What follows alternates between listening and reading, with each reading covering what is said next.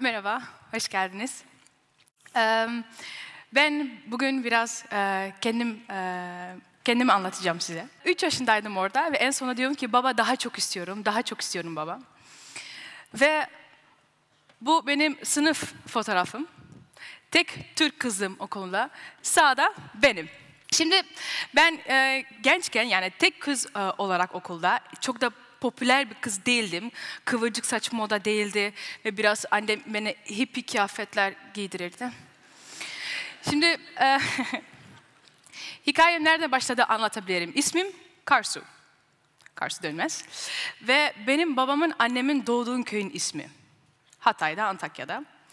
Benim annem babam e, orada doğdu ve e, annem 9 yaşında e, Hollanda'ya, Amsterdam'a göçtü.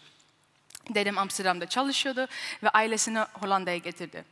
Babam e, mülteci olarak e, 20 yaşında Hollanda'ya kaçtı. Annem babam kariyer yapmak istediler. Annem spor yapmak istiyordu.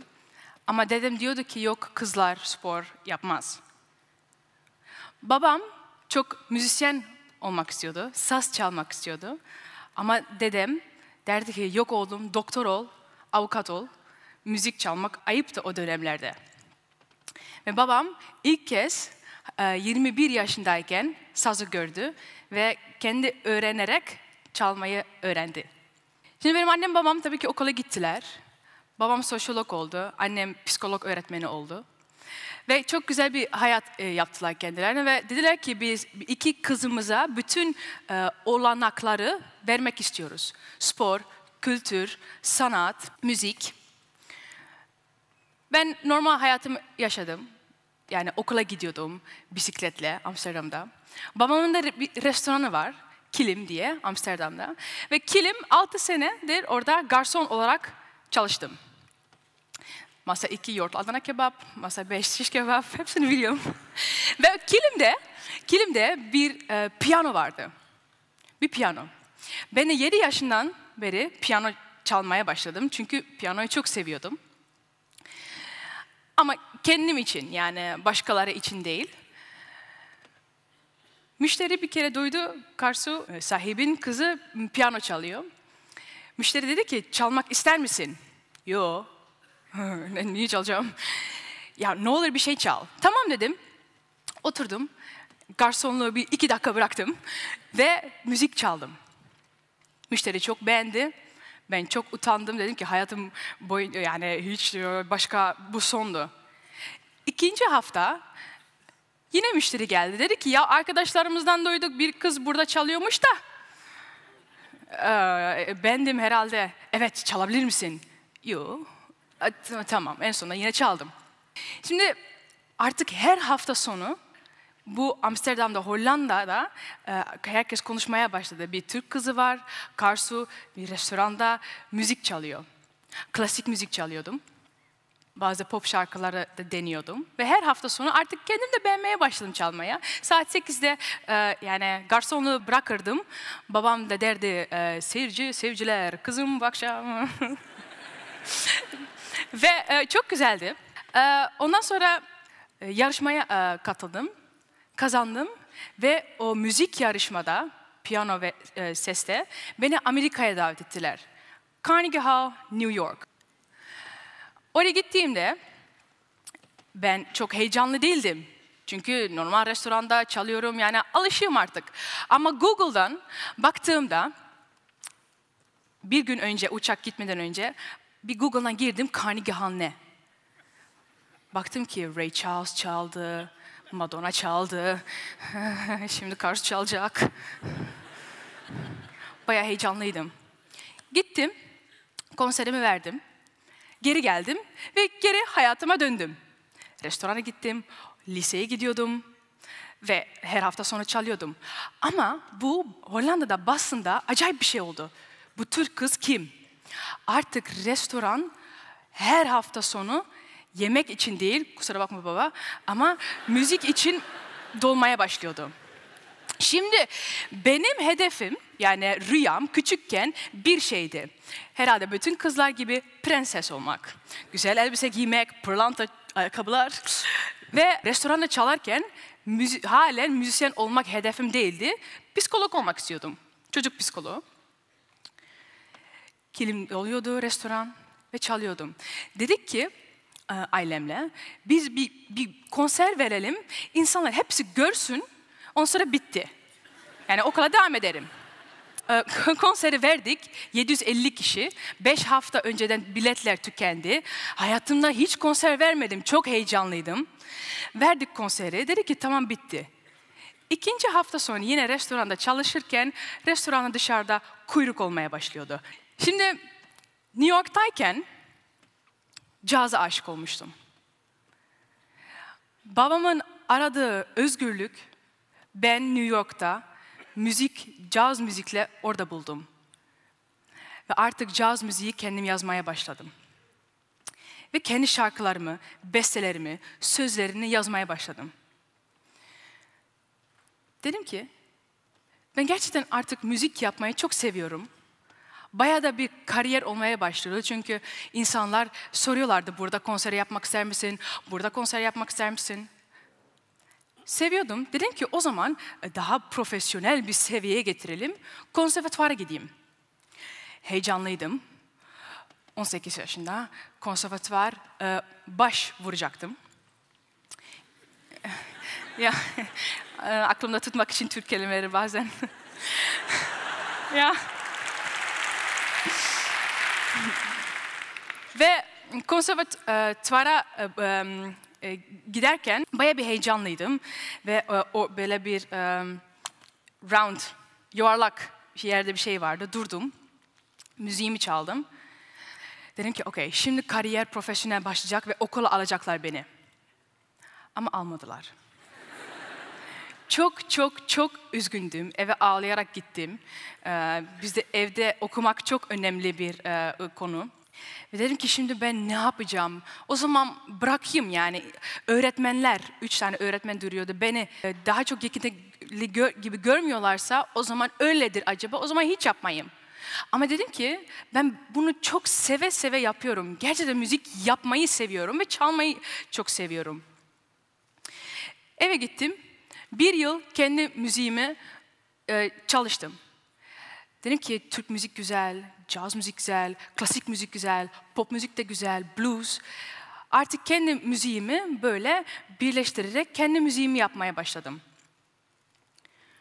Çok çok çalıştım ve daha çok konserler vermeye başladım. Ankara'ya gittim, ilk kez konser, salon 200 kişi, hazırdım ilk kez Türkiye, 20 kişi gelmişti. Ve düşünüyordum ki yani şimdi yavaş yavaş iyi gidiyordu müzik. Ama halen ben konservatuvara alınmadım. Yani halen benim hissime göre profesyonel değilim. Hollanda'da, Avrupa'da diyeceğim, en büyük caz festivalinde davetliydim. 20 yaşındaydım. Benden önce sahnede Quincy Jones, benden sonra sahnede Norah Jones ve Stevie Wonder konser baya bir heyecanlı konserdi. Ama halen profesyonel olmadığımı inanıyordum. Çünkü konservatuvarı bitirmedim. Alınmadım bile. Konserimi verdim. Baktım ki böyle seyircilerin içinde bana hayır diyen öğretmenler bana alkış yapıyordu. Onlar seyircilerin üstünde, ben sahnenin üstünde.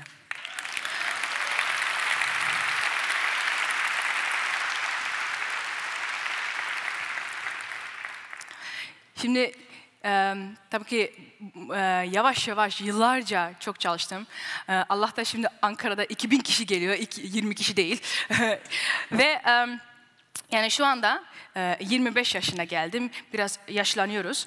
Ve e, mutluyum ki bütün artık hedeflerimi, e, hedeflerimi ulaştım. Artık onlarca e, ülkelerde e, konser veriyorum.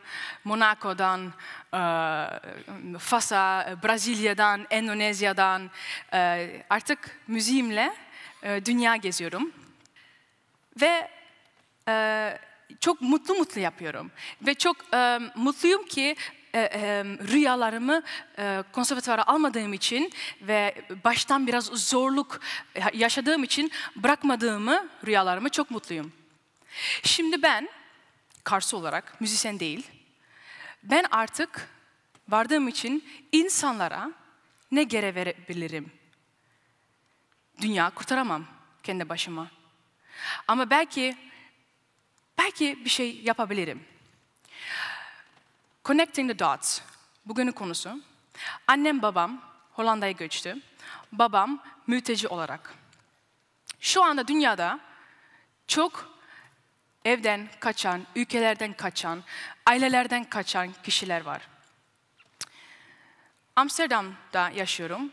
Orada tren istasyon, sentral tren istasyonunda her gün e, Suriye'den, e, Afganistan'dan mülteciler geliyor. Ve ben Masterpiece'in e, organizasyon, müzik, savaşa karşı müzik yapan bir organizasyonun e, ambasadörü olarak orada göstereceğim size. Her akşam mültecilerin bu tişörtle trenden çıkarıyoruz. Refugees welcome, we're here to help you. Arkadaşlarla bunu gönüllerle bir buçuk aydır yapıyoruz.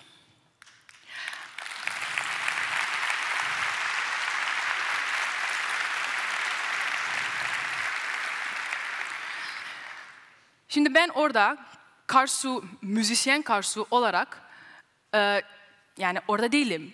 İlk başta da yani böyle gitmiyorum yani. Tişörtle, but ayakkabılar, soğuk çünkü. Bir, biz 20 kişilerle artık çok mutluyum da yönetmen oldum orada. Söylüyoruz e, ve duruyoruz orada. 20 kişiyle ve grubu paylaşıyoruz. Sen bu Almanya tramvaya git, sen Brüksel'in tramvaya git, sen Paris'in tramvaya git. O tişörtü giyip orada bekliyoruz.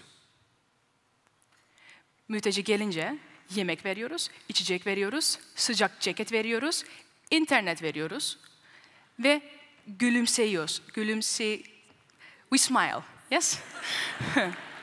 Şimdi ben her akşam yaşadığımı size anlatırsam burada iki ay otururuz. Her akşam onlarca, yüzlerce kişi geliyor. Ama size bir hikaye anlatmak isterim. Bu bir, hafta, bir buçuk hafta önce oluyordu. Ben aşağıda duyuruyordum kıyafetlerin, yemeklerin yanında ve arkadaşları tren istasyona gönderdim. Anlattığım gibi sen oraya, sen oraya, sen oraya. Bir arkadaş geldi, 10 yaşındaki çocuk, yalnız. Çocuk iki kelime söylüyor. Suriye ve baba. Ben bakıyorum diyorum ki, annem baban nerede? Yalnız mı geldin sen? Nasıl olabilir? Oturttum, yemek verdim. İki gün yemek yememişti. Su verdik, oturdu. Biz şimdi arkadaşlarla düşünüyoruz ya biz ne yapacağız? Ondan sonra çocuk cebinden bir numara çıkardı. Baba dedi sorayarak. Mülteci arkadaşlar benim yaşımda iki hafta önceden gelip bizi yine yardım ediyorlar gönül olarak. Arapça konuşuyorum. Dedik ki şimdi arayalım mı? Çünkü kimse almazsa bu telefonu, yoksa kötü haber gelirse biz mi vereceğiz çocuğa? Ama arayalım. Aradı arkadaşım numarayı ve çaldı. Çocuk önümüzde oturuyor. Ve ben de arkadaş, arayan arkadaşların yüzüne bakıyorum. Birisi telefonu aldı. Baktım. Kafasını salladı. Olamaz dedim. Şimdi olamaz dedim. Şimdi biz mi söyleyeceğiz bu çocuğa ne olduğunu? Telefonu kapattı iki dakika sonra. Dedim ki babası yaşıyor mu? Babası Suriye'de mi? Babası yoksa e, Macaristan'da mı kaldı? Yok dedi. E, babası yaşıyor ve babası Amsterdam'da. Aynı şehirde babası aynı günde o da gelmiş. Yarım saat sonra baba ve oğlu birbirine buluştular. her akşam böyle anlattığım gibi onlarca, yüzlerce hikaye yaşıyoruz. Bu hikaye güzel bitti. Ama çok güzel bitmeyen de çok var. Şimdi geri ver, vermekle ben bütün hayallerime e, e, seviye geldiğim için, çok mutlu yaşayabildiğim için düşünüyorum ki bu çocuklar da aynı hayallerle, aynı rüyalarla onların da bir şansları olması lazım. Akşamlar bitiyor tren istasyonunda, bisikletle eve gidiyorum. Eve giderken diyorum ki kendime, bu mu hayat? Why is it so unfair? Eve gidiyorum. Bütün akşamı düşünüyorum ve o sesleri halen duyuyorum. Yeni Suriye arkadaşlarımın. Diyorlar ki Carson ne olur sen bizim hikayemizi anlat. Ben ailemi kaybettim. Cam gibi, ayna gibi paramparça oldum. Ben de düşünüyorum ya ben bu hikayeyi nasıl anlatabilirim ki? Belki bir dil vardır, internasyonel bir dil vardır. Müzik. Çok teşekkür ediyorum dinlediğiniz için.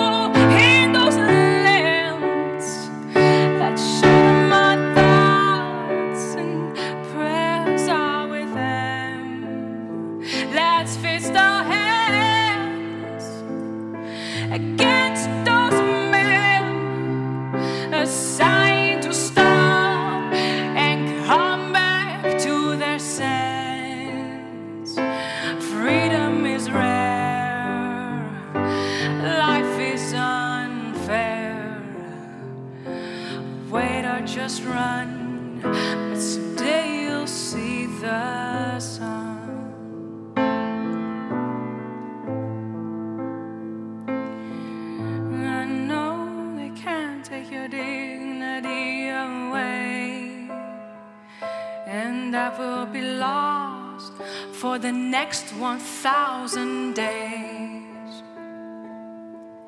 Emotions can simply fade away, and your life is a starting losing game. The people scream for their rights, little